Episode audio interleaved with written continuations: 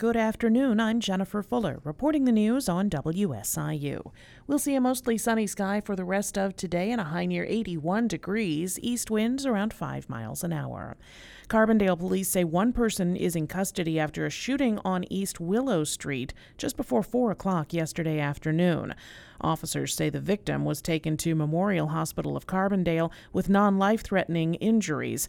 They say it was a dispute between acquaintances. Officers responding to to the incident say they saw a male walking quickly away from the scene. They told the male to stop. The male then discarded a bag and fled from the officers. Police say the male was apprehended and identified as Marshawn D. Johnson, nineteen years old. Officers found a firearm in the bag that was dropped. Johnson is now charged with aggravated unlawful use of a weapon, unlawful possession of a firearm by a felon, and resisting or obstructing a peace officer. Medication shortages in the United States aren't new, but they've gotten worse.